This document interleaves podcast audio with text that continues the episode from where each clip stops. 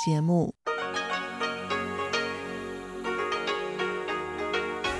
ที่นี่ สถานีวิทยุ Radio Taiwan International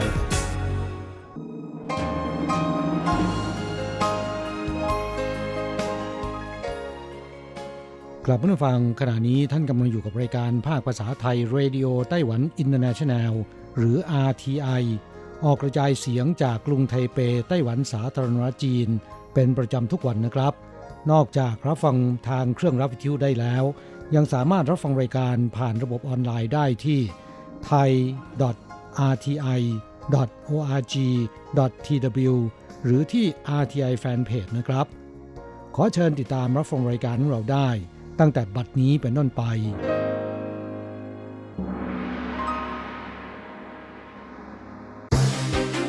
ลำดับแรก ขอเชิญติดตามรับฟัง ข่าวประจำวัน สวัสดีครับ คุณผู้ฟังที่เคารพ ข่าววันศุกร์ที่ 29 พฤษภาคม พุทธศักราช 2563 รายงานโดยผมแสงชัย กิตติภูมิวงหัวข้อข่าวที่สำคัญมีดังนี้ไต้หวันประนามกฎหมายความมั่นคงสำหรับฮ่องกง และแถลงจะช่วยเหลือชาวฮ่องกงอย่างรอบด้าน ประธานาธิบดีไช่หวนของไต้หวันกล่าวได้ว่าจะเสริมการช่วยเหลือดูแลชาวฮ่องกงโกโกโลผู้ผลิตสกูตเตอร์ไฟฟ้าชื่อดังของไต้หวันเปิดตัว จักรยานไฟฟ้าครั้งแรก ต่อไปเป็นรายละเอียดของข่าวครับ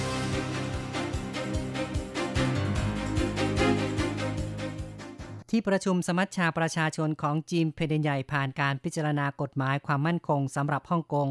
จะทำให้สถานการณ์ในฮ่องกงเลวร้ายลง เป็นการริดรอนสิทธิเสรีภาพ และความปลอดภัยของประชาชนยิวสีคุณประธานสภานิติบัญญัติของไต้หวันแถลง ในฐานะตัวแทนพักฝ่ายค้านและรัฐบาล ประนามกฎหมายความมั่นคงสำหรับฮ่องกง เป็นการทำลายคำมั่นสัญญาไม่เปลี่ยนแปลงฮ่องกงภายใน 50 ปี ที่จะให้ชาวฮ่องกงปกครองกันเอง และให้สิทธิการปกครองระดับสูง สภานิติบัญญัติฝ่ายค้านรัฐบาลของไต้หวันต่างมีความกังวล และมีจุดยืนร่วมกันสนับสนุนฮ่องกงปกป้องเสรีภาพประชาธิปไตยยูสีคุณบอกว่าพักฝ่ายค้านและรัฐบาล ในสภานิติบัญญัติเห็นพ้องต้องกัน รู้สึกกังวล รู้สึกเสียใจอย่างยิ่ง และประนามอย่างรุนแรง ทุกฝ่ายสนับสนุนเสรีภาพประชาธิปไตยชาวฮ่องกง ให้มีการเลือกตั้งทั่วไป และต้องการให้มีการหารือกับทุกฝ่ายเพื่อการฟื้นฟูความมั่นคงของฮ่องกง เพื่อพัฒนาเศรษฐกิจต่อไป รัฐสภาของไต้หวันชี้ว่าไต้หวันอาศัยรัฐบัญญัติความสัมพันธ์ฮ่องกงมาเก๊าและคำนึงความมั่นคงปลอดภัยของประเทศ จะให้ความช่วยเหลือที่จำเป็นสำหรับชาวฮ่องกงที่ต้องการช่วยเหลือเร่งด่วน เนื่องจากผลกระทบด้านการเมือง ซึ่งคุกคามต่อความปลอดภัยเสรีภาพ ทางด้านประธานาธิบดีไช่หวนของไต้หวันได้กล่าวว่า รัฐบาลจะทุ่มเทเสริมการช่วยเหลือดูแลชาวฮ่องกง การประชุมสมัชชาประชาชนจีนสมัยที่ 13 ในวันที่ 28 ได้มีการผ่านกฎหมายความมั่นคงสำหรับฮ่องกง ประธานาธิบดีไช่หวนได้กล่าวในวันที่ 29 ระหว่างการร่วมพิธีเปิดร้านหนังสือ ทงหลัววันในกรุงไทเป ประธานาธิบดีกล่าวว่ามีชาวฮ่องกงจำนวนมากมาอาศัยอยู่ในไต้หวัน สำหรับภาวะฮ่องกงในปัจจุบัน ทางการไต้หวันได้พิจารณาว่าที่ผ่านมามีแต่ภาคเอกชนให้ความช่วยเหลือ ต่อไปรัฐบาลจะทุ่มเทกำลังดูแลชาวฮ่องกงด้วย ทีมคณะทำงานของรัฐบาลกำลังเตรียมการเพื่อช่วยเหลือฮ่องกงข่าวต่อไปเป็นเรื่องของสถานการณ์การระบาดโควิด -19 ในไต้หวัน ในวันที่ 29 มีการพบผู้ติดเชื้อหนึ่งรายเดินทางกลับจากรัสเซีย ศูนย์บัญชาการควบคุมโรคแถลงว่า พบผู้ติดเชื้อโควิด -19 หนึ่งราย เป็นผู้เดินทางกลับมาจากรัสเซีย จนถึงขณะนี้มีผู้ติดเชื้อสะสม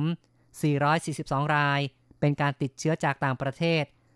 351 ราย ติดเชื้อในประเทศ 55 ราย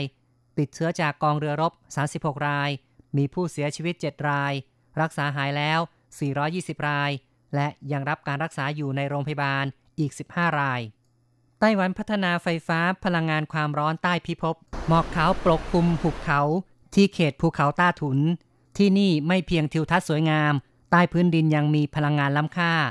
วันที่ 27 พฤษภาคม มีการทำพิธีขุดเจาะ เขตสาธิตพลังงานความร้อนใต้พิภพหลิวขว้างจือผิง เขตจินซานนครนิวไทเป เพื่อสร้างโรงไฟฟ้าพลังงานความร้อนใต้พิภพเขตภูเขาไฟแห่งแรกของไต้หวัน ทดลองผลิตไฟฟ้า 1 เมกะวัตต์ เพียงพอสำหรับ 3,428 หลังคาเรือนลินปัวซิล ผู้จัดการใหญ่บริษัทพัฒนาพลังงานบอกว่า เดือนกันยายนจะทดลองขั้นแรก อีก 2-3 ปีที่นี่จะมีโรงไฟฟ้า ศาสตราจารย์ซ่องเซิงหลง ภาควิชาธรณีวิทยามาทยาแห่งชาติไต้หวันบอกว่า ปัญหากดกัดก่อนเครื่องจักรและท่อ ถือเป็นสิ่งที่ท้าทาย แม้มีความท้าทายมาก แต่การพัฒนาพลังงานความร้อนใต้พิภพซึ่งเป็นแหล่งพลังงานหมุนเวียน มีความจำเป็นในการบรรลุเป้าหมายไต้หวันปลอดนิวเคลียร์ปี 2025 กำหนดการใช้แก๊ส 50%พลังงานฟอสซิล 30%พลังงานหมุนเวียนต้องเพิ่มเป็น 20%แต่การใช้พลังงานลมแสงอาทิตย์มีข้อจำกัด พลังงานความร้อนใต้พิภพผลิตไฟฟ้าได้ตลอด 24 ชั่วโมง คาดหวังอนุรักษ์สิ่งแวดล้อม และทำให้ค่าไฟถูกลง ต่อไปครับ Gogoro ผู้ผลิตสกูตเตอร์ไฟฟ้าชื่อดังของไต้หวัน เปิดตัวจักรยานไฟฟ้าครั้งแรกราคา 3,899 เหรียญสหรัฐ แพงกว่าสกูตเตอร์ไฟฟ้า Gogoro ขยายตลาดเข้าสู่จักรยานไฟฟ้า เปิดตัวครั้งแรกที่นิวยอร์กสหรัฐ จักรยานรุ่น Gogoro Eeyo 1 และ Gogoro Eeyo smart wheel หรือว่า Eeyo 1S จะเริ่มจำหน่ายในสหรัฐยุโรป และไต้หวันในช่วงฤดูร้อนปีนี้ ลู่เฉียเซิน CEO และผู้ก่อตั้ง Gogoro บอกว่า จักรยานไฟฟ้าไม่จำเป็นต้องมีแบตเตอรี่ที่ใหญ่และหนัก พวกเราผลิตเอโยวันน้ำหนักเบา ปราดเปรียว คล่องแคล่ว ให้ความรู้สึกขี่สนุก ส่วนเฉินเยี่ยนหยางผู้จัดการการตลาดอาวุโสของโกโกโร่บอกว่า จักรยานไฟฟ้าโกโกโร่ไม่เหมือนกับจักรยานทั่วไปที่ใช้บรรทุกคนและสิ่งของเท่านั้น แต่ให้ความรู้สึกขับขี่คล่องแคล่ว ปราดเปรียวเอโย 1S น้ำหนักเพียง 11.9 กิโลกรัม เบากว่าจักรยานทั่วไปถึงเท่าตัว โมแบตเตอรี่และระบบไฟฟ้าพัฒนาโดยโกโกโร่เอง มีน้ำหนักเบามาก มาตรฐานสูง และมีคุณค่าสูงสุดสำหรับราคาจำหน่ายเอโยวันเท่ากับ 3,899 เหรียญสหรัฐ ส่วนเอโย 1S ราคา 4,599 เหรียญสหรัฐ ราคานี้เป็นราคาที่เปิดตัวในสหรัฐสำหรับในไต้หวันและยุโรปยังไม่ประกาศราคา ส่วนเวลาจำหน่ายคาดว่า จะเริ่มในเดือนกรกฎาคม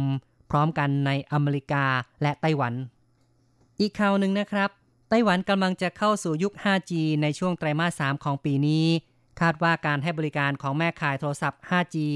กำหนดราคา เน็ตไม่อั้นประมาณ 1,399 เหรียญไต้หวัน แม้ว่า 4G ขณะนี้ค่ารายเดือน เน็ตไม่อั้นราคา 599 และ 699 เหรียญไต้หวัน ซึ่งถือว่า ต่างกับ 5G ที่กำลังจะเปิดตัวอย่างมาก เทียบราคากับประเทศอื่นตามการสำรวจของ Digitime Research การให้บริการ 5G ของ 4 แม่ขายโทรศัพท์สหรัฐ ราคาต่ำสุดเดือนละ 60 เหรียญสหรัฐ หรือประมาณ 1,800 เหรียญไต้หวัน ซึ่งคิดคร่าวๆก็ประมาณ 1,800 บาท ส่วนราคาสูงสุดคือ 90 เหรียญสหรัฐ เกาหลีใต้การให้บริการ 5G ราคาต่ำสุดอยู่ที่ 65 เหรียญสหรัฐ หรือประมาณ 1,950 เหรียญไต้หวัน สูงสุด 120 เหรียญสหรัฐ หรือประมาณ 3,600 เหรียญไต้หวัน และมีแบบจำกัดปริมาณ ราคาต่ำสุด 45 เหรียญสหรัฐ ปริมาณ 9 GB สูงสุด 100 เหรียญสหรัฐ ปริมาณ 250 GB ทางด้านแม่ข่ายโทรศัพท์ยักษ์ใหญ่ของจีน ให้บริการแบบจำกัดปริมาณ มี 6-7 ระดับ ราคาต่ำสุด 18 เหรียญสหรัฐ หรือประมาณ 500 เหรียญไต้หวัน ปริมาณใช้เน็ต 30 GB สูงสุดเดือนละ 85 เหรียญสหรัฐ ปริมาณ 300 GB ส่วน KDDI ของญี่ปุ่นนั้น เน็ตไม่อั้นเดือนละ 80 เหรียญสหรัฐ NTT Docomo จำกัดปริมาณ 100 GB ประมาณ 70 เหรียญสหรัฐ สูงสุด 200 เหรียญสหรัฐ คิดเป็นเงินไต้หวันเท่ากับ 6,000 เหรียญไต้หวัน ส่วนอังกฤษนั้น ยกตัวอย่างการให้บริการ 5G โปรโมชั่นขายพร้อมโทรศัพท์ Samsung S20 Ultra เน็ตไม่อั้นต่ำสุด 100 เหรียญสหรัฐ ปริมาณ 30 GB โดยเฉลี่ยจ่ายเดือนละ 95 เหรียญสหรัฐ จากข้อมูลข้างต้นจะเห็นว่าเน็ตไม่อั้นในไต้หวันประมาณ 1,399 เหรียญไต้หวันถือว่าราคาต่ำสุดในโลก ซึ่งสอดคล้องกับก่อนหน้านี้ คณะกรรมการการสื่อสารแห่งชาติของไต้หวันหรือว่า NCC ได้แสดงท่าที คาดหวัง ค่าบริการรายเดือนอยู่ที่ 1,300 เหรียญไต้หวัน การรายงานข่าวประจำวันในส่วนของข่าวไต้หวันจบลงแล้วครับ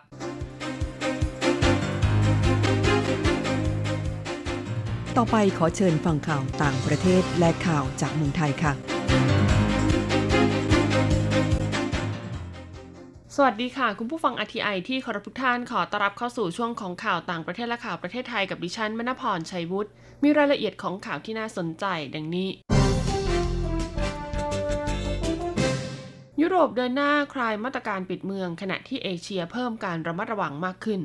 หลายประเทศในทวีปยุโรปนะคะ รวมถึงฝรั่งเศส และสหราชอาณาจักร ผ่อนคลายมาตรการปิดเมืองลง ขณะที่บางประเทศในเอเชียนะคะ กลับมาเพิ่มความเข้มงวด และเป็นสัญญาณว่ายังอีกไกลกว่าวิกฤตไวรัสโควิด -19 จะสิ้นสุด ฝรั่งเศสจะเปิดบาร์ร้านอาหารและพิพิธภัณฑ์อีกครั้งในสัปดาห์หน้า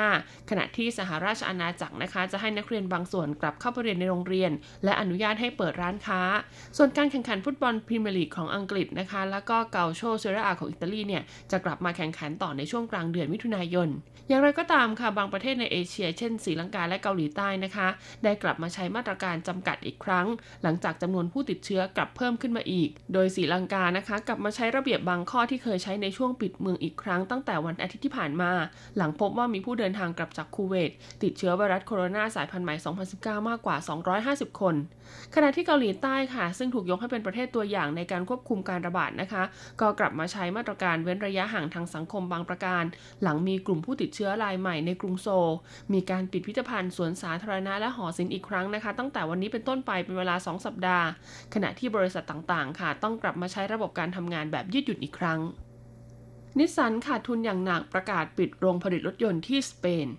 บริษัทนิสสันนะคะ ผู้ผลิตรถยนต์ของญี่ปุ่นกำลังเผชิญกับวิกฤตหลายด้านค่ะ รายงานวันนี้ระบุว่าทางบริษัทเนี่ยประสบภาวะขาดทุน พร้อมประกาศปิดโรงงานผลิตรถยนต์ในนครบาร์เซโลนาของประเทศสเปนปลายปีนี้เพื่อบรรเทาผลกระทบจากโควิด -19 นิสสันกล่าวว่าขณะนี้นะคะ บริษัทเนี่ยประสบปัญหาเรื่องความต้องการรถยนต์ลดลง และการระบาดของโควิด -19 ส่งผลกระทบกับธุรกิจทุกด้านของบริษัท โดยปีนี้นิสสันขาดทุนไปแล้ว 6,200 ล้านเยน ซึ่งส่งผลให้ต้องมีการเปลี่ยนแปลงในบริษัทนะคะ นิสสันเผยแผนงานในช่วง 4 ปีข้างหน้า ซึ่งจะมีการลดจำนวนการผลิตรถยนต์ทั่วโลกลงร้อยละ20 ปิดโรงงานที่นครบาร์เซโลนาที่มีการจ้างงาน 3,000ตำแหน่ง และลดจำนวนรุ่นของรถยนต์ที่ผลิตด้วย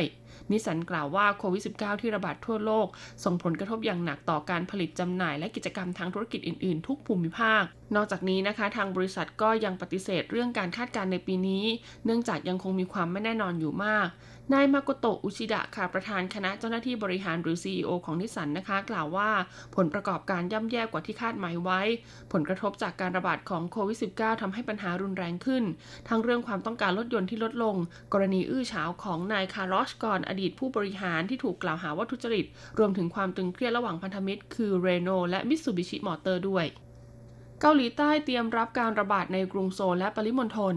รัฐบาลเกาหลีใต้เตรียมดำเนินการตรวจสอบศูนย์โลจิสติกส์ทั้งหมดนะคะ และเพิ่มความเข้มงวดในการจำกัดจำนวนนักเรียนที่เข้าเรียนตามโรงเรียนในกรุงโซลและปริมณฑลหลังมีสัญญาณเตือนของการระบาดเชื้อไวรัสโคโรนาสายพันธุ์ใหม่ 2019 ในพื้นที่ระยะที่ 2 รัฐมนตรีช่วยว่าการกระทรวงศึกษาธิการของเกาหลีใต้เปิดเผยว่า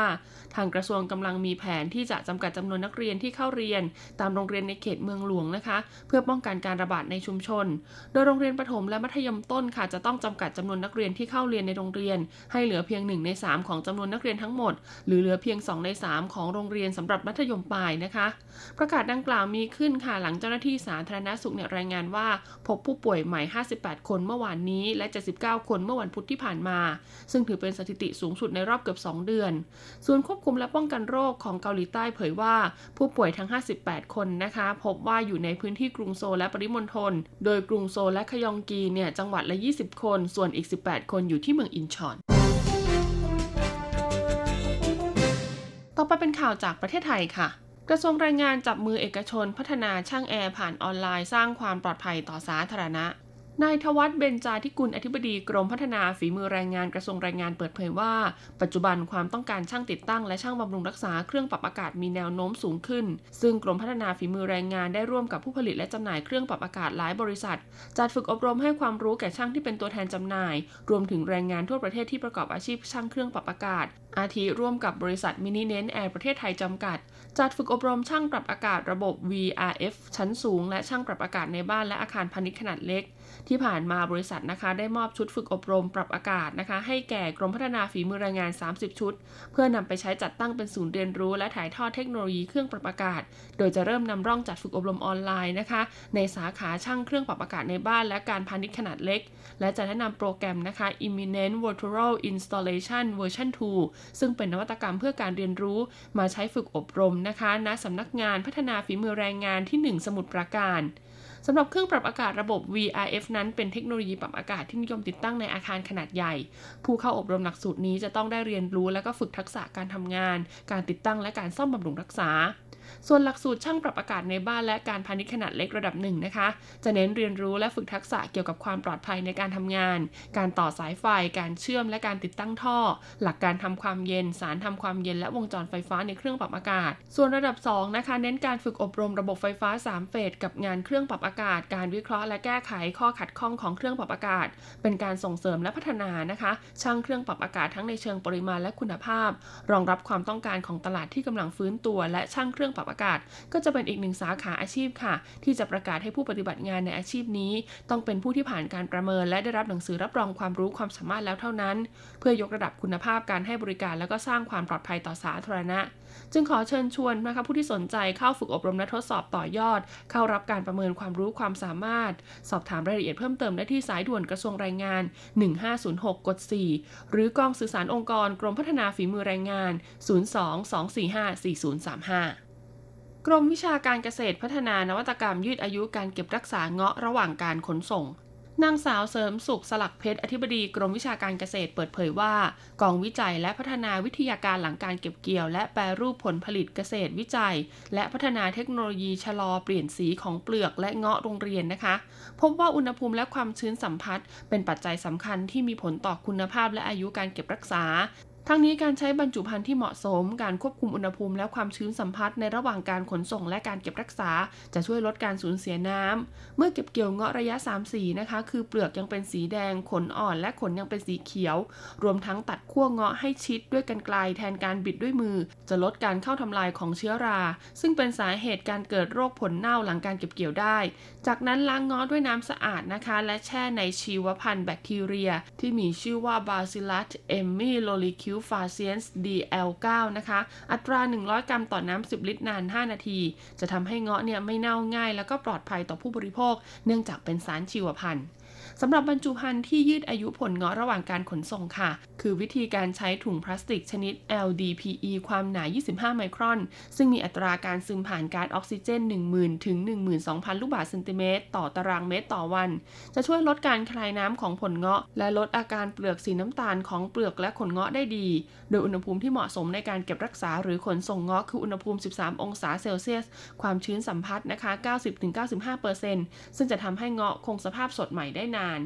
ทั้งนี้งาะเป็นผลไม้เศรษฐกิจหลักชนิดหนึ่งของประเทศไทย โดยในปีพุทธศักราช 2562 มีปริมาณผลผลิตเงาะรวมกันทั้งประเทศนะคะ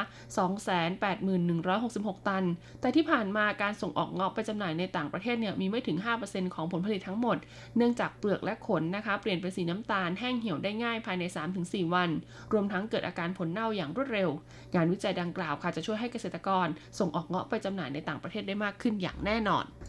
ทททชี้มาตรฐานความปลอดภัยด้านสุขอนามัยจะช่วยยกระดับอุตสาหกรรมการท่องเที่ยวยุค New Normal นายธเนศเพชรสุวรรณรองผู้ว่าการด้านสื่อสารการตลาดการท่องเที่ยวแห่งประเทศไทยหรือททท เปิดเผยว่า มาตรฐานความปลอดภัยด้านสุขอนามัย หรือ Amazing Thailand Safety and Health Administration หรือชา ซึ่งเป็นความร่วมมือระหว่างกระทรวงสาธารณสุข กระทรวงการท่องเที่ยวและกีฬาและภาคเอกชน จะช่วยยกระดับมาตรฐานอุตสาหกรรมการท่องเที่ยว ควบคู่มาตรฐานความปลอดภัยด้านสุขอนามัย สร้างความเชื่อมั่นและมั่นใจให้นักท่องเที่ยว หรือผู้มาใช้บริการ หลังจากสถานการณ์โควิด -19 อยู่ในระดับที่ปลอดภัยสำหรับการเดินทาง ตามมาตรการผ่อนปรนให้ผู้ประกอบการสามารถดำเนินกิจการและกิจกรรมตามแนวทางปฏิบัติที่เป็นมาตรฐานคำนึงถึงปัจจัยด้านสาธารณสุขเป็นหลัก ทั้งยังช่วยยกระดับมาตรฐานด้านความสะอาดและสุขอนามัย กระตุ้นให้สถานประกอบการในอุตสาหกรรมการท่องเที่ยว เตรียมความพร้อมในการปรับปรุงเพื่อให้สอดคล้องกับวิถี New Normal ที่ไม่เพียงแต่นำเสนอสินค้าและบริการที่ดีแก่นักท่องเที่ยว แต่ยังต้องเตรียมความพร้อมเรื่องมาตรฐานความปลอดภัยด้านสุขอนามัย ลดความเสี่ยงจากการแพร่กระจายของโควิด -19 สร้างความมั่นใจให้แก่นักท่องเที่ยวทั้งชาวไทยและชาวต่างชาติ ในการเดินทางไปท่องเที่ยวภายในประเทศไทยด้วย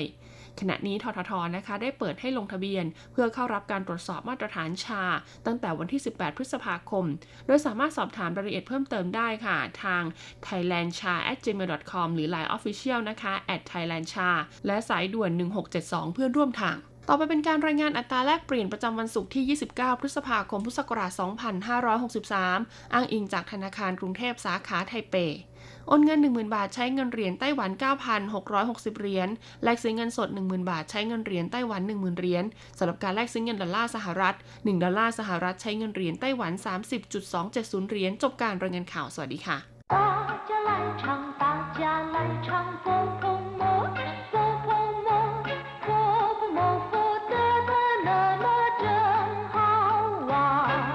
สวัสดีครับเพื่อนฟัง พบกันในวันนี้เราจะมาเรียนวิทยาลัยภาษาจีนทางอากาศภาคเรียนที่สองบทที่ 18 ของแบบเรียนชั้นสูง บทที่ 18 เอาเย่เออนอนดึก ตอนที่สองในบทที่ 17 เราเคยเรียนประโยคสนทนาในภาษาจีนกลางที่เกี่ยวกับการอดหลับอดนอน เนื่องจากต้องโหมหรือว่าเร่งทำงานที่ค้างคาให้แล้วเสร็จ ในบทนี้นะครับเราจะมาเรียนเกี่ยวกับการนอนดึกในตอนที่สอง ซึ่งการนอนดึกในบทนี้นะครับ เกิดจากนิสัย หรือเป็นคนที่ชอบนอนดึกอยู่แล้ว 第十八课，熬夜二，课文。我看你好像常熬夜，工作这么忙吗？我是夜猫子，习惯在夜深人静的时候做事。这种习惯是什么时候养成的？对健康有没有影响？大概是学生时期常开夜车吧， 久了就习惯成自然了。第十八课熬夜二บทที่ 18 นอนดึก ตอนที่สองในบทที่แล้วเราเคยเรียนมาแล้วคำว่าเอาเย่แปลว่าอดหลับอดนอน หรือว่านอนดึก มาอธิบายประโยคสนทนาระหว่างหญิงและชาย ซึ่งเป็นเพื่อนกัน ฝ่ายหญิงถามขึ้นก่อนว่า我看你好像常熬夜工作这么忙吗 ฉันเห็นคุณดูเหมือนว่าจะอดหลับอดนอนอยู่บ่อยๆ งานยุ่งมากขนาดนี้เชียวหรือวัวข้านี่ ฉันเห็นคุณเห่าช่างแปลว่า ดูเหมือนว่าฉังก็คือประจำหรือว่าบ่อยๆ เอาเย่อธิบายไปแล้ว แปลว่า อดหลับอดนอนหรือว่านอนดึกวัวข้านี่เห่าช่างฉังเอาเย่ฉันเห็นคุณดูเหมือนว่า จะอดหลับอดนอนอยู่บ่อยๆกงจั่วเจ้ามาหมังมา นยุ่งอย่างนี้เชียวหรือกงจั่วก็คืองานหรือว่าทำงาน เจ้ามาหมังมา ยุ่งมากอย่างนี้เชียวหรือ หมังแปลว่างานยุ่งหรือว่าไม่ว่าง เจ้ามาหมังมา ยุ่งมากอย่างนี้เชียวหรือ我看你好像常熬夜工作这么忙吗ฉันเห็นคุณดูเหมือนว่าจะอดหลับอดนอนอยู่บ่อยๆ งานยุ่งมากอย่างนี้เชียวหรือ我是夜猫子 习惯在深夜人静的时候做事 ผมเป็นคนนอนดึก เคยชินกับการทำงานตอนดึกที่เงียบสงัด我是夜猫子คำว่าเย่เมาจืแปลโดยตรง แปลว่านกเขาแมว อุปมาว่าคนที่ชอบนอนดึก หรือมีความหมายว่า คนนอนดึก เรียกว่า เย่เมาจืสีกวนแปลว่าเคยชิน คุ้นเคย หรือว่านิสัยก็ได้ 习惯在夜深人静的时候做事เคยชินกับการทำงานในตอนดึกสงัดที่ไร้คนรบกวนเย่เซินเหรินจิ้งแปลว่าตอนดึกสงัดที่ไร้คนรบกวน เย่เซินแปลว่า กลางคืนที่ดึกสงัดเหรินจิ้งก็คือไร้คนรบกวน เย่เซินเหรินจิ้งก็คือในช่วงดึกๆที่ไม่มีเสียงรบกวน ไม่มีคนรบกวน เรียกว่า เย่เซินเหรินจิ้ง时候ก็คือช่วงเวลา 夜深人静的时候ในช่วงเวลาที่ดึกสงัดที่ไร้คนรบกวน做事ทำงาน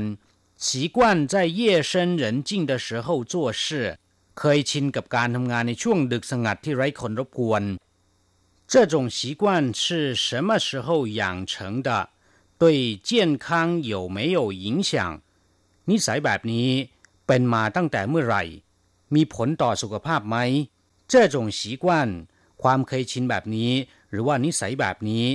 是什么时候养成的เป็นมาตั้งแต่เมื่อไหร่ ถูกปลูกฝังมาตั้งแต่เมื่อไหร่ หรือถูกบ่มเพาะมาตั้งแต่เมื่อไหร่什么时候ก็คือเมื่อไหร่อย่างเฉิงแปลว่าบ่มเพาะ แปลว่าปลูกฝัง这种习惯是什么时候养成的ความเคยชินแบบนี้ หรือว่านิสัยแบบนี้ เป็นมาตั้งแต่เมื่อไหร่ หรือถูกบ่มเพาะมาตั้งแต่เมื่อไหร่ 对健康有没有影响มีผลต่อสุขภาพร่างกายไหมเจียนคังแปลว่าสุขภาพ หรือแปลว่าสมบูรณ์有没有影响มีผลหรือไม่影响แปลว่า กระทบกระเทือน หรือว่ามีผล有没有影响ก็คือมีผลกระทบกระเทือนหรือไม่这种习惯是什么时候养成的对健康有没有影响นิสัยแบบนี้ ถูกปลูกฝังมาตั้งแต่เมื่อไหร่ มีผลต่อสุขภาพร่างกายไหม 大概是学生时期常开夜车吧久了就习惯成自然了คงจะเป็นเพราะอ่านหนังสืออยู่ดึกๆสมัยที่เป็นนักเรียนกระมัง นานวันเข้าก็เลยกลายเป็นนิสัยต้าใกล้แปลว่าอาจจะ คงจะหรือว่าราวๆประมาณนั้นก็ได้นะครับ大概是学生时期学生时期แปลว่า ช่วงเวลาที่ยังเป็นนักเรียน学生แปลว่านักเรียน时期ก็คือสมัย ช่วงเวลา学生时期ในสมัยที่เป็นนักเรียนในยุคที่เป็นนักเรียน大概是学生时期常开夜车吧คำว่า常开夜车แปลตามตรงตามตัวอักษร แปลว่า ขับรถดึกอยู่บ่อยๆ อุปมาว่าคนที่เร่งอ่านหนังสือในตอนกลางคืน โดยมากก็จะปรากฏในช่วงที่ใกล้จะสอบ โหมอ่านหนังสือหรือว่าท่องหนังสือจนโต้รุ่ง เรียกว่า开夜车大概是学生时期常开夜车吧คงจะเป็นเพราะอ่านหนังสืออยู่ดึกๆ ในสมัยที่เป็นนักเรียนกระมัง จิวละ ก็คือนานวันเข้านานๆเข้า จิวแปลว่าเนิ่นนาน หรือว่านานจิวละนานๆเข้า就习惯成自然了ก็เลยติดเป็นนิสัย ก็เลยกลายเป็นธรรมดาไปซะแล้ว หรือว่าก็เลยกลายเป็นนิสัยไปซะแล้ว自然แปลว่าธรรมชาติ หรือว่าธรรมดา习惯成自然ก็คือ ความเคยชินนั้นกลายเป็นของธรรมชาติไปซะแล้ว就习惯成自然了ก็เลยติดเป็นนิสัย ก็เลยกลายเป็นของธรรมชาติไปซะแล้ว大概是学生时期常开夜车吧久了就习惯成自然了 คงจะเป็นเพราะว่าอ่านหนังสืออยู่ดึกๆ สมัยที่เป็นนักเรียนกระมัง นานวันเข้าก็เลยกลายเป็นธรรมดาไปซะแล้ว หรือก็เลยติดเป็นนิสัยไปกลับมาฟังหลังจากที่ทราบความหมายของประโยคในสนทนาบทนี้ไปแล้วนะครับ ต่อไปขอให้เปิดไปที่หน้า 76 ของแบบเรียน เราจะไปเรียนรู้คำศัพท์ใหม่ ๆ ในบทเรียนนี้ ศัพท์และวลีใหม่ ๆ ในบทนี้นะครับ อันดับแรกเรามาดูกันที่ เย่เมาจื่อแปลตามตรงแปลว่านกเขาแมว หมายถึงคนที่นอนดึก ผู้ที่ชอบนอนดึก เย่แปลว่ากลางคืน เมาหรือว่าเมาจื่อก็คือแมว แมวกลางคืน คนจีนหมายถึงนกเขาแมวที่ตาสว่างสวัยในตอนกลางคืนนะครับ อุปมาว่าเป็นคนชอบนอนดึกวลีที่สองที่เราจะมาเรียนรู้กัน 夜深人静 อธิบายไปแล้วเมื่อครู่นี้นะครับ แปลว่าดึกสงัด ไร้คนรบกวน 夜深 ก็คือ ดึกดื่นค่อนคืน 人静 แปลว่าไร้เสียงของผู้คน 夜深人静 ก็คือ ดึกสงัดไร้เสียงของผู้คนหมายถึงว่าดึกมากนะครับวลีที่สามที่เราจะมาเรียนรู้กัน开夜车 แปลว่าเร่งทำงานหรือว่าอ่านหนังสือในตอนกลางคืนจนโต้รุ่ง เรียกว่า 开夜车 开 แปลว่าขับ หรือว่าขับขี่ เช่น 开车 ก็คือขับรถ ส่วนคำว่า 夜车 คือรถขบวนที่แล่นในเวลากลางคืน เรียกว่า 夜车 开夜车 ก็คือขับรถขบวนกลางคืน อุปมาว่าโหมเร่งงานหรือว่าเร่งอ่านหนังสือในกลางคืนคำนี้นักเรียนนักศึกษานิยมพูดมากที่สุดนะครับ โดยเฉพาะในช่วงเวลาของการสอบวลีสุดท้ายที่เราจะมาเรียนรู้กันสีกวนเฉิงจื่อหลานแปลว่าเคยชินจนเป็นเรื่องธรรมดา หรือว่าชินจนเป็นนิสัย สีกว้นแปลว่าความชิน ความเคยชิน หรือว่าเคยชิน หรือจะแปลว่าคุ้นเคยก็ได้นะครับ เช่นจูเจ้อหลี่สีผู้สีกว้นพักอยู่ที่นี่คุ้นเคยหรือไม่ นอกจากนี้ยังมีความหมายว่านิสัยนะครับ ส่วนคำว่าเฉิง แปลว่า เป็น แปลว่ากลายเป็นจื่อหานก็คือธรรมชาติหรือธรรมดาขันจื่อหานก็คือเป็นธรรมชาติมาก กลับผู้ฟังหลังจากที่เรียนผ่านไปแล้วขอให้นำไปหัดพูดบ่อยๆนะครับ เราจะกลับมาพบกันใหม่ในบทเรียนหน้า สวัสดีครับ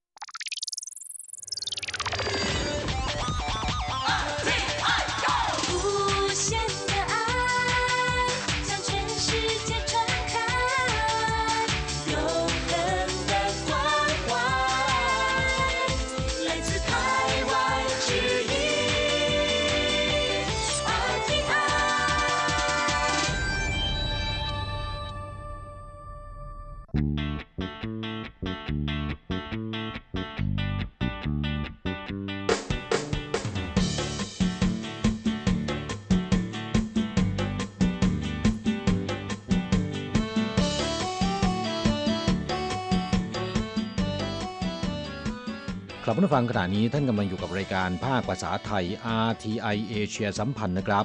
ลำดับต่อไปขอเชิญติดตามรับฟัง ข่าวคราวและความเคลื่อนไหวด้านแรงงานต่างชาติในไต้หวัน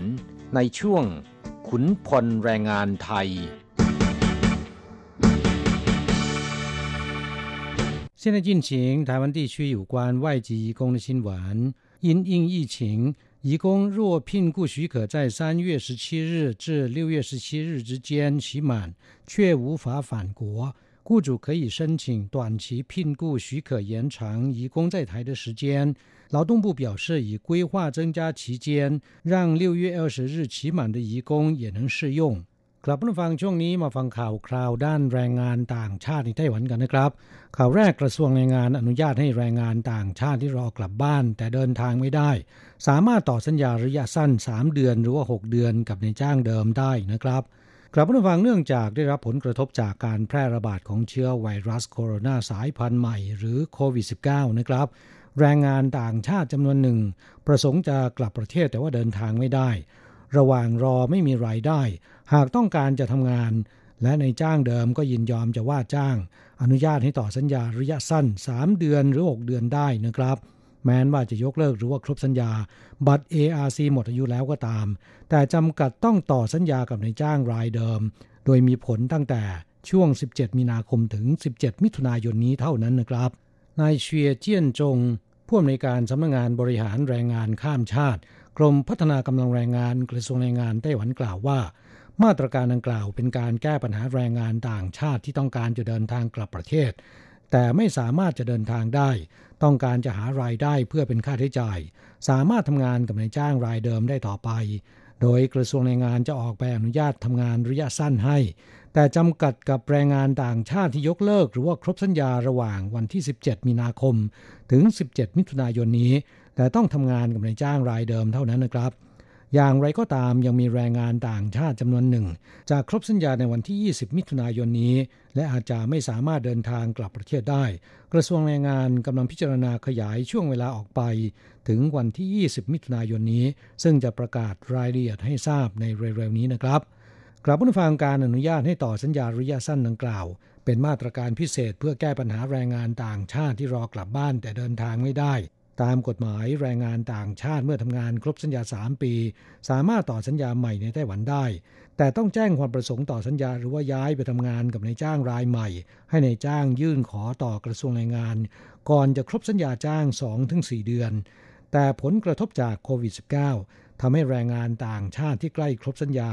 และเดิมไม่ประสงค์จะต่อสัญญา ต้องการจะเดินทางกลับประเทศแต่ว่ากลับไม่ได้นะครับ กระทรวงแรงงานอนุญาตให้ในายจ้างยื่นขอต่อสัญญาใหม่ได้ แม้นสัญญาจ้างเดิมจะเหลือไม่ถึงเวลา 2 เดือนก็ตามนะครับ ส่วนแรงงานต่างชาติที่ไม่ประสงค์จะต่อสัญญาและยกเลิกหรือครบกำหนดสัญญาจ้างแล้ว แต่เดินทางกลับประเทศไม่ได้ ขณะที่ต้องรอโดยไม่มีรายได้ หากในจ้างเดิมและแรงงานต่างชาติยินยอม กระทรวงแรงงานอนุญาตให้ต่อสัญญาระยะสั้น ได้แก่ 3 เดือนหรือว่า 6 เดือนได้สำหรับผู้ที่ทำงานในไต้หวันยังไม่ครบ 12 ปีนะครับ แต่หากว่าทำงานครบ 12 ปีแล้ว อนุญาตให้ต่อสัญญาจ้างได้เพียง 3 เดือนเท่านั้น และต้องต่อสัญญากับนายจ้างรายเดิมก่อนวันที่ 17 มิถุนายนปีนี้นะครับ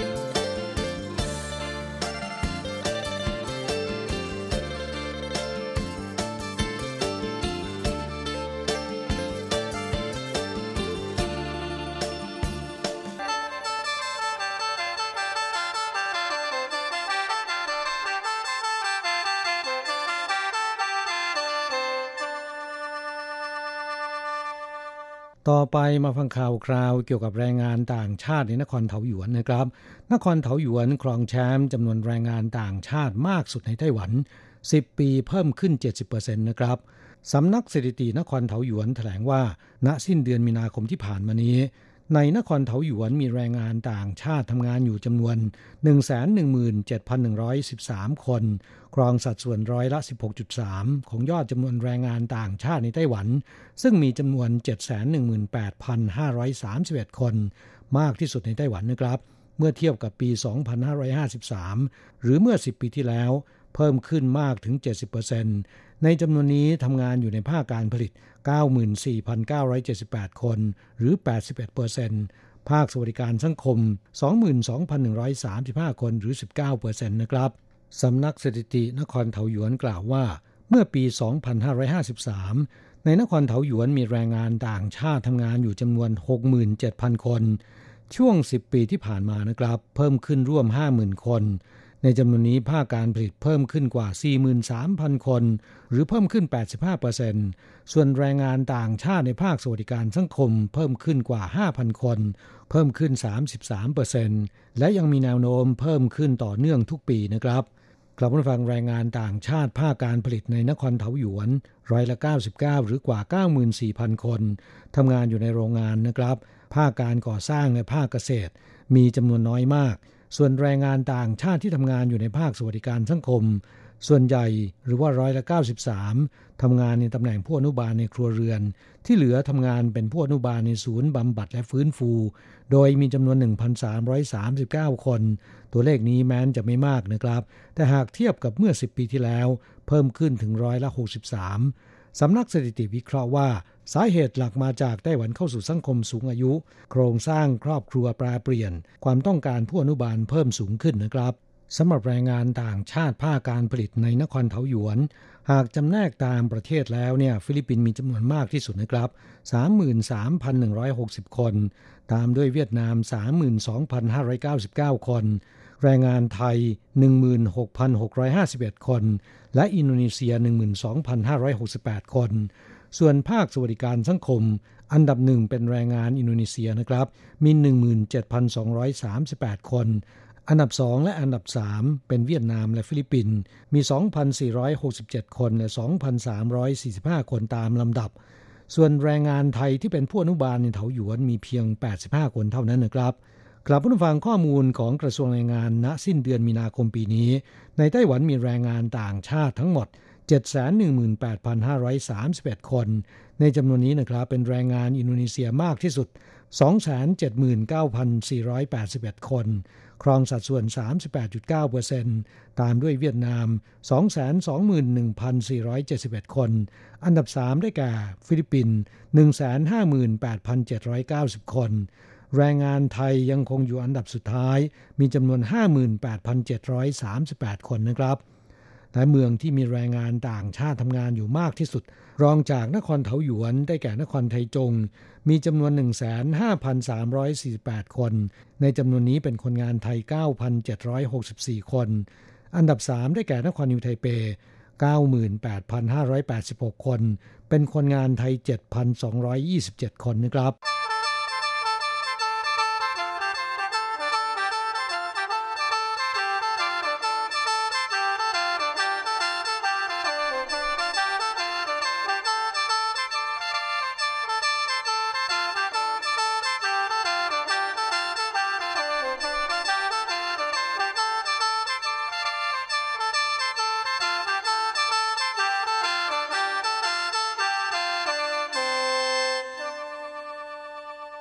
ไปมาฟังข่าวประเด็นร้อนเกี่ยวกับสถานีรถไฟไทเปนะครับ เสียงต่อต้านดังกระหึ่ม การรถไฟไต้หวันทบทวนนโยบายห้ามนั่งล้อมวงในห้องโถงสถานีรถไฟไทเป และจะประกาศรายละเอียดให้ทราบก่อนกรกฎาคมปีนี้นะครับกลับมาฟังกรณีที่การรถไฟไต้หวันวางแผนห้ามผู้คนไปนั่งล้อมวงในห้องโถงสถานีรถไฟไทเปตลอดไป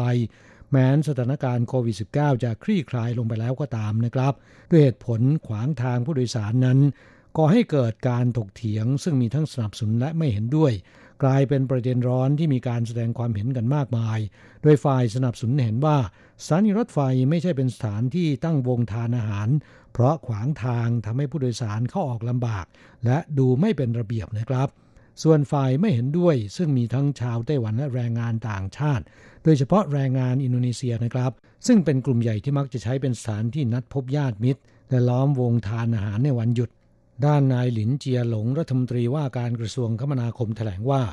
ตนได้สั่งการให้การรถไฟไต้หวันทบทวนและประเมินมาตรการรองรับ เพื่อทยอยเปิดให้ประชาชนไปทำกิจกรรมที่ห้องโถงสถานีรถไฟไทเปได้ตามปกติโดยเร็ว หลังสถานการณ์โควิด -19 คลี่คลายลงไปแล้ว นายหลินเจียหลงกล่าวว่า ห้องโถงสถานีรถไฟเป็นพื้นที่สาธารณะ แม้นจะมีภารกิจสำคัญคือขนถ่ายผู้โดยสารและการอพยพฉุกเฉิน แต่หากว่ามีการบริหารจัดการที่ดี ก็สามารถให้ประชาชนไปใช้บริการ หรือจัดกิจกรรมต่างๆ ได้ ไม่ควรจะตัดสินการใช้งานสถานที่สาธารณะ จากในแง่กีดขวางการเข้าออกเพียงมุมมองเดียว รัฐมนตรีว่าการกระทรวงคมนาคมผู้นี้กล่าวว่า สายรุ้งสวยงามได้ เพราะว่ามีหลากสี ในไต้หวันมีแรงงานต่างชาติจำนวนมาก เนื่องจากมีปัญหาและอุปสรรคด้านการเดินทาง ส่วนใหญ่จะเลือกใช้สถานีรถไฟ และบริเวณใกล้เคียงเป็นจุดนัดพบญาติมิตร หากเราอยากจะให้เพื่อนร่วมชาติของเราเองในต่างประเทศ ได้รับการปฏิบัติเช่นไร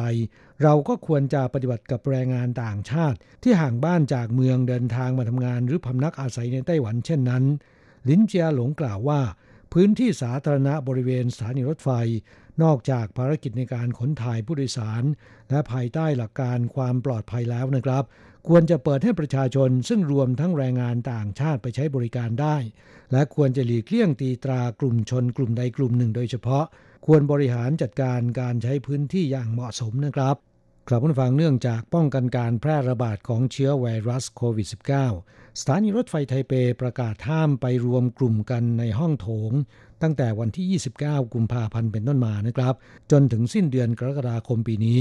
แต่การรถไฟไต้หวันซึ่งเป็นหน่วยงานต้นสังกัดเปิดเผยว่า มีแผนการห้ามผู้คนไปนั่งล้อมวงในห้องโถงสถานีรถไฟไทเปตลอดไป แม้นสถานการณ์โควิด -19 จะคลี่คลายลงไปแล้วนะครับ กลายเป็นประเด็นร้อนที่มีการถกเถียงกันอย่างมากมาย นอกจากกลุ่มแรงงานต่างชาติ โดยเฉพาะแรงงานอินโดนีเซีย ซึ่งมักจะไปใช้ห้องโถงสถานีรถไฟไทเป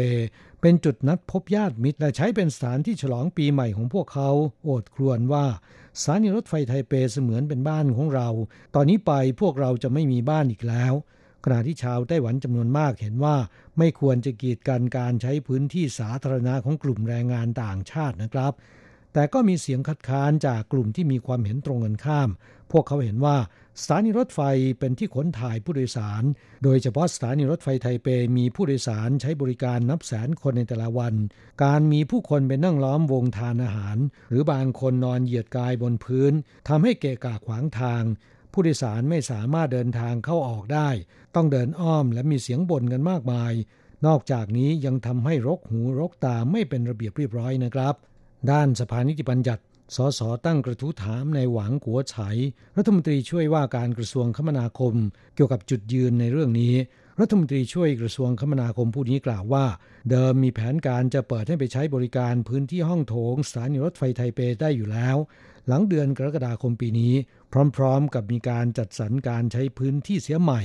คำนึงถึงปัญหาการกีดขวางทางผู้โดยสาร และความเป็นระเบียบเรียบร้อย โดยจะมีการเพิ่มที่นั่งหรือจำกัดเวลาการใช้สถานที่ห้ามนอนเหยียดกายบนพื้น และไม่กีดขวางทางเดินเป็นต้น และสถานีรถไฟไทเปยังมีพื้นที่ชั้นบนสำหรับจัดสรรเป็นสถานที่ให้ผู้คนไปทำกิจกรรมได้ อย่างไรก็ตามจะมีการประกาศเกี่ยวกับการใช้สอยพื้นที่สถานีรถไฟไทเปอย่างเป็นทางการ ก่อนสิ้นเดือนกรกฎาคมปีนี้นะครับ กลับมาฟังสถานีรถไฟไทเป เนื่องจากเป็นจุดรวมสถานีรถไฟ รถไฟฟ้าและรถไฟความเร็วสูง การเดินทางสะดวก แต่ละวันจะมีผู้โดยสารที่ไปใช้บริการ เฉพาะรถไฟและรถไฟความเร็วสูง มากกว่า 200,000 คน ดังนั้นห้องโถงของสถานีรถไฟไทเป แม้นจะมีพื้นที่กว้าง แต่จำนวนผู้โดยสารที่มากมายเช่นนี้ ก็ทำให้ดูค่อนข้างแออัดนะครับโดยเฉพาะในวันหยุดจะมีแรงงานอินโดนีเซียไปใช้ห้องโถงสถานีรถไฟเป็นจุดนัดพบญาติมิตร พวกเขามีทั้งที่นั่งล้อมวงทานอาหาร หรือนอนเหยียดกายกลางห้องโถงทำให้ผู้โดยสารเข้าออกไม่สะดวก เกิดการประท้วงต่อสถานีรถไฟไทเปมาแล้วว่า บริหารจัดการไม่ดี ฝ่ายบริหารสถานีรถไฟเคยใช้แถบเชือกแดง ขึงกั้นบริเวณห้องโถงสถานีรถไฟเพื่อให้เป็นทางเดินส่งผลให้กลุ่ม NGO พาคนงานต่างชาติไปชูป้ายประท้วง เรียกร้องให้รื้อถอนแถบเชือกที่นำมากั้นเสีย เพราะเป็นสัญลักษณ์กีดกันแรงงานต่างชาตินะครับ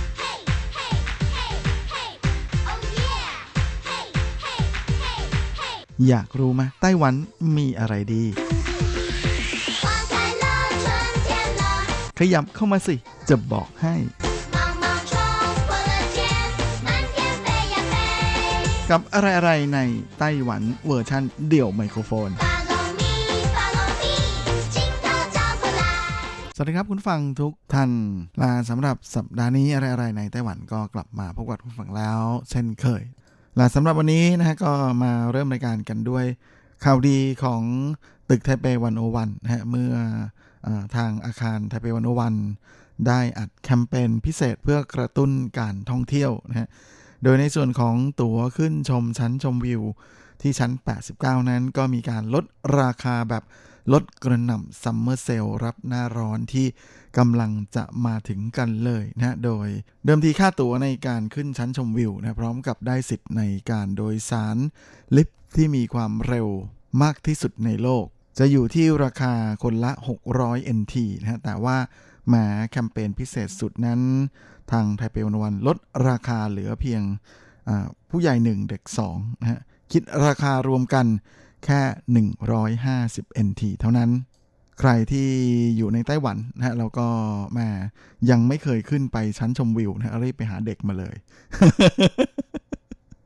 ขอยืมลูก ใครมีลูก ไม่มีหลานก็ไปขอยืมมา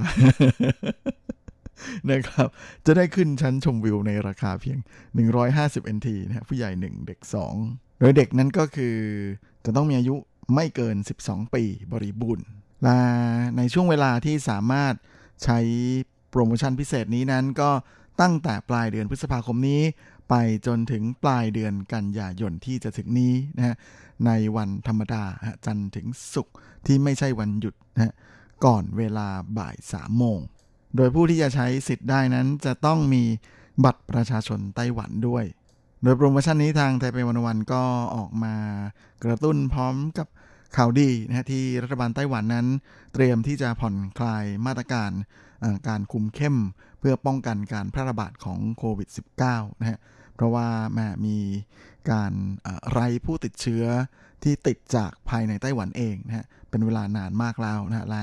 หลังวันที่ 7 มิถุนายนนี้นะแม่ก็นับถอยหลังกันได้เลยนะครับ เหลืออีกไม่กี่วันเท่านั้นนะถ้ายังไม่มี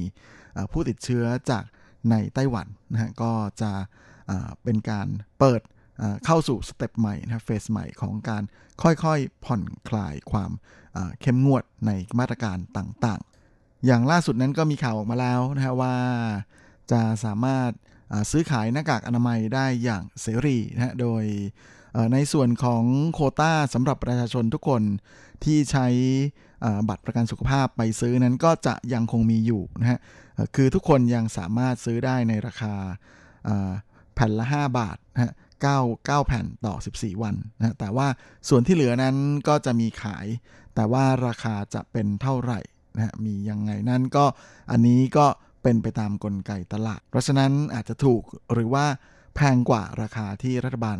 ขายโดยให้ทุกคนซื้อด้วยบัตรประกันสุขภาพก็ได้ จริงๆ ในส่วนของไทเปวันวันนั้นก็ได้เริ่มออกแคมเปญกระตุ้น ให้คนไต้หวันนะฮะมาเที่ยวชั้นชมวิวกันตั้งแต่ช่วงปลายปีที่แล้วนะฮะที่มีบัตรราคาคนละ 101 NT นะฮะคนละ 101 ซึ่งก็สามารถดึงดูดให้คนไต้หวันไปเที่ยวชมได้มากกว่า 200,000 คนเลยทีเดียวอย่างไรก็ดีทางไทเปวันวันนั้นก็ได้ออกมาย้ำนะว่าปัจจุบันนั้นยังมีการใช้มาตรการคุมเข้มเพื่อป้องกันการแพร่ระบาด ของโควิดอยู่นะเพราะฉะนั้นในส่วนของการขึ้นไปที่ชั้นชมวิวเนี่ยทางไทเปวันวันจะจำกัดจำนวนนักท่องเที่ยวนะฮะที่ชั่วโมงละ 300 คนเท่านั้น เพื่อความสะดวกนะในการรักษาระยะห่างทางสังคม ดังนั้นใครที่สนใจ จะไปชมนะก็สามารถที่จะจองคิวได้นะล่วงหน้าถ้าไม่อยากไปเข้าคิวรอ ก็จองคิวล่วงหน้าทางอินเทอร์เน็ตได้ด้วยนะขึ้นไปบนเว็บไซต์ของไทเป One O One ได้เลย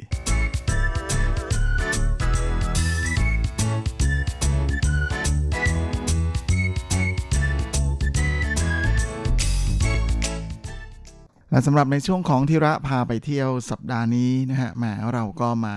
ดูสถานที่เช็คอินยอดฮิตในไต้หวันกัน โดยทางเว็บไซต์ Daily View นั้นเขาก็ได้ทำการเสิร์ชคำค้นหานะฮะโดยผ่าน Search Engine ก่อนที่จะสามารถทำสถิตินะฮะพบว่ามีแหล่งสถานที่ท่องเที่ยวนะที่เหล่าชาวเน็ตไต้หวันนิยมไปเช็คอินกัน 20 แห่งมาจัดอันดับนะวันนี้ก็เลยอยากจะหยิบมาฝากเพื่อนฟังกันฮะลา ไม่น่าเชื่อนะครับ มีเซอร์ไพรส์เสียด้วยนะ โดยเฉพาะที่อยู่อันดับสูงๆ แล้วก็อันดับหนึ่งนั้นเป็นจุดที่เรานึกไม่ถึงเลยนะ แต่พอรู้ปุ๊บก็จะร้องอ๋อแล้วก็เข้าใจได้ทันทีนะว่าทำไมคนถึงไปเช็คอินที่นี่กันเยอะมาก อันดับที่ 20 ก็คือไถจงเกอจวี้เยวี่ยนหรือ National ไทจงเทเตอร์โรงละครแห่งชาติไถจง ซึ่งก็ไม่น่าแปลกใจอยู่แล้วนะเพราะว่าตัวอาคารนั้นค่อนข้างจะมีเอกลักษณ์นะสวยงามเป็นพิเศษ ถัดมาอันดับที่ 19 นั้นก็คือว่างอยู่ซันหลินนะหรือป่าลืมกังวลนะในเขตจังหวัดนันเถาที่ผมเคยพาคุณฟังไปเที่ยวมาแล้วออยู่ใกล้ๆเป็นอยู่ระหว่างทางนะจากสีโถไปที่ซานหลินซีอันดับที่ 18 นั้นก็เป็น พิพิธภัณฑ์แห่งชาติกู้กงสาขาภาคใต้นะฮะซึ่งตั้งอยู่ในเขตจังหวัดเจียอี้ซึ่ง 19-18 ที่ผ่านมานั้นก็ไม่พลิกความคาดหมายเลยนะเพราะเรารู้จักกันเป็นอย่างดีอยู่แล้วส่วนอันดับที่ 17นะก็เป็นห้างที่เก่าส่งนะ Taroko Park ก็เป็นอะไรที่จริงๆถือว่าเซอร์ไพรส์พอสมควรเลยทีเดียวนะเพราะว่าไม่ใช่ห้างที่ดังระเบิดมาก ๆ เปรี้ยงปร้างนะฮะแล้วก็อันดับ ที่ 16 นั้นก็เป็นสถานที่ท่องเที่ยวยอดฮิตที่หลายๆ คนชอบไปเหมือนกัน นั่นก็คือที่ชิงจิ้งหนงฉางนะฟาร์มชิงจิ้ง ซึ่งอยู่ในเขตจังหวัดหนานโถวอีกเหมือนกันและสำหรับอันดับที่ 15 นั้นก็อยู่ที่ไถหนานนะฮะกับหยีกวางเต่า ซึ่งเป็นหมู่บ้านชาวประมงเล็ก ๆ โดยสาเหตุที่ที่นี่กลายมาเป็นแหล่งเช็คอิน ถ่ายภาพเช็คอินยอดฮิตนั้นก็เป็นเพราะว่ามีวิวพระอาทิตย์ตกที่สวยมากๆเลยลามาเดี๋ยวเวลาเราไม่พอนะฮะขอตัดข้ามไปที่อันดับ 10 เลยก็แล้วกันนะครับ เป็นพิพิธภัณฑ์ที่โด่งดังมาก ๆ ในเขตนครไทยนานนั่นก็คือพิพิธภัณฑ์ฉีเหมยนะซึ่งตัวอาคารก่อสร้างในสไตล์ตะวันตกนะฮะลาของเก็บสะสมที่อยู่ภายในนั้นก็เป็นของโบราณเก่าแก่ล้ำค่าจากทางฝากฝรั่งนะฮะมากมายเยอะแยะเลย ลาที่นี่ก็มีไวโอลินเก่าแก่นะเก็บสะสมอยู่มากมาย พร้อมทั้งยังมีคอลเลกชันของอาวุธโบราณของประเทศต่างๆ ในแถบเอเชียให้ได้เดินชมกันอย่างมากมายเลยทีเดียวละสำหรับอันดับที่ 8 นั้นก็เป็นทะเลสาบชีซิงถันนะในเขตจังหวัดฮวาเหลียนนะหรือที่เรียกกันง่าย ๆ ว่าเป็นทะเลสาบที่ใหญ่ที่สุดในโลกนะเพราะว่ามีอาณาเขตติด มาสมุทรแปซิฟิกเลย อันนี้เป็นมุกที่พวกไกด์เขาชอบเล่นกันนะนะครับ ก็จริงๆแล้วก็คือทะเลตรงนั้นแหละนะฮะ ส่วนที่เป็นที่สิงถันนั้นเดิมทีก็ไม่ได้อยู่ตรงนั้นนะครับ แต่เขาก็เรียกที่ที่แถวนั้นว่าเป็นชีสิงถัน หรือทะเลสาบเจ็ดดาว แต่การไปเที่ยวที่นี่นั้นไม่ใช่การไปเล่นน้ำทะเลนะแต่ว่า เป็นการไปชมวิวนะเพราะว่าชายหาดที่ฮวาเหลียนนั้นเล่นไม่ค่อยได้ เพราะว่าไม่ใช่หาดทรายแบบที่เป็นทรายละเอียดให้ไปเล่นน้ำกันนะแล้วก็ประการสำคัญเลยทะเลแถวนี้นั้น ค่อนข้างจะอันตรายนะเพราะว่าเดินไปนิดเดียวเนี่ยก็จะเป็นเหวลงไปเลยนะครับ ดังนั้นจึงเป็นอะไรที่ไม่แนะนำให้เล่นน้ำทะเล ไม่ให้ไม่ได้ไม่แนะนำห้ามเล่นเลยแหละครับ แต่ที่นี่ก็เป็นหนึ่งในจุดชมชิงสุยต้วนยานะหรือผาขาดน้ำใสที่เป็นวิวขึ้นชื่อเลยนะของจังหวัดฮวาเหลียน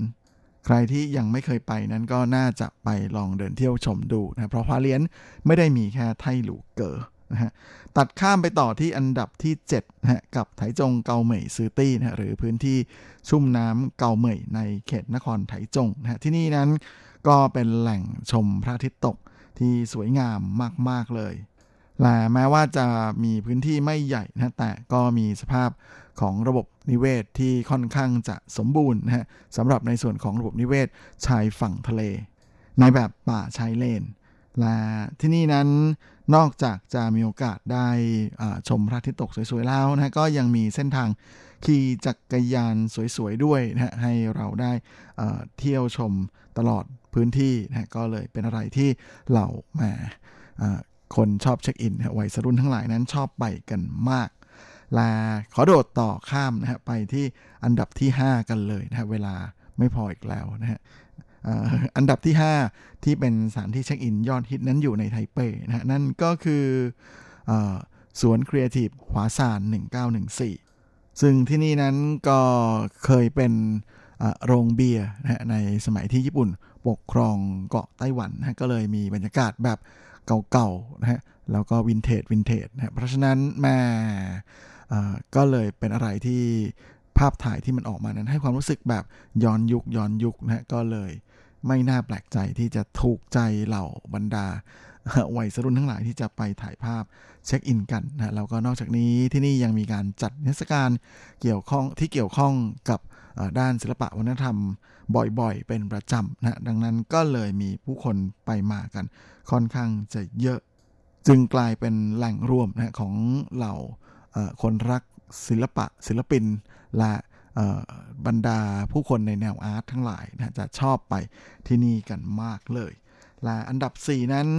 ก็คือที่ตั้นสุยนะฮะกับตลาดเก่านะฮะที่ตั้งอยู่ริมแม่น้ำตั้นสุยเลยนะซึ่งก็ไม่น่าแปลกใจนะเพราะว่าที่ตั้นสุยก็เป็นอีกจุดหนึ่งที่แหม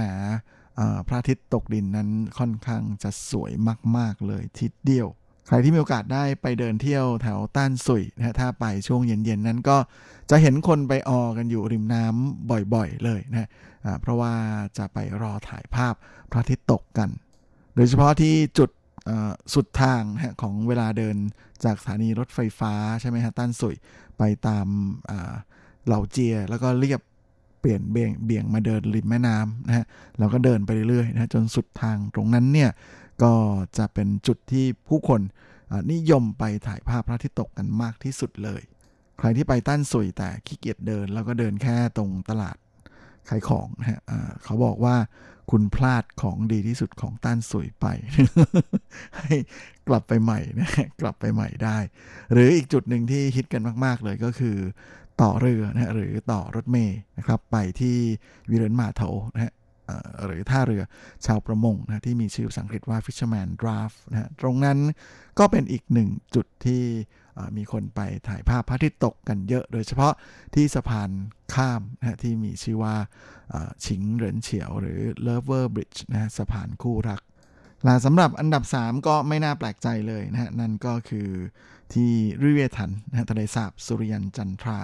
ในเขตจังหวัดนั้นเถอะอันนี้ก็คงไม่ต้องบรรยายอะไรมากนะใครไปก็ต้องถ่ายรูปเช็คอินอยู่แล้วด้วยบรรยากาศของทะเลสาบในระดับความสูงประมาณ 700 เมตร จากระดับน้ำทะเลที่วิวทิวทัศน์มัน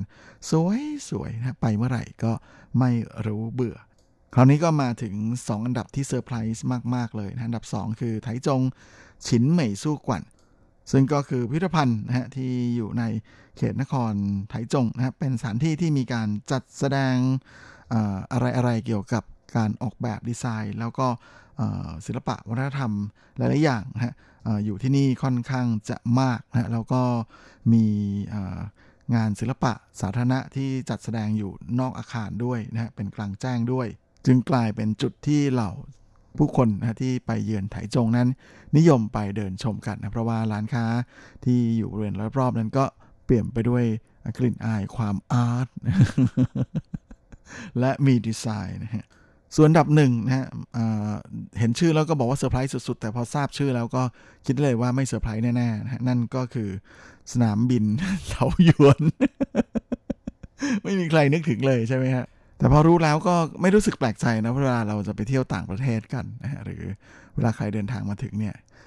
ที่แรกที่จะถ่ายเลย ก็คือที่สนามบินนี่แหละนะก็เลยไม่แปลกใจนะที่มีคนถ่ายภาพเช็คอินที่นี่กันมากที่สุด เป็นไงครับเซอร์ไพรส์ไหมฮะครับและเวลาของรายการสัปดาห์นี้ก็หมดลงพอดีนะฮะมากับเวลาได้เป๊ะมาก ผมก็คงขอตัวขอลาไปก่อนในเวลาเพียงเท่านี้ ขอให้ทุกท่านโชคดี มีความสุขนะฮะแล้วก็สุขภาพแข็งแรงแข็งแรงกันทุกหน้าทุกคนปลอดโควิดด้วยนะครับ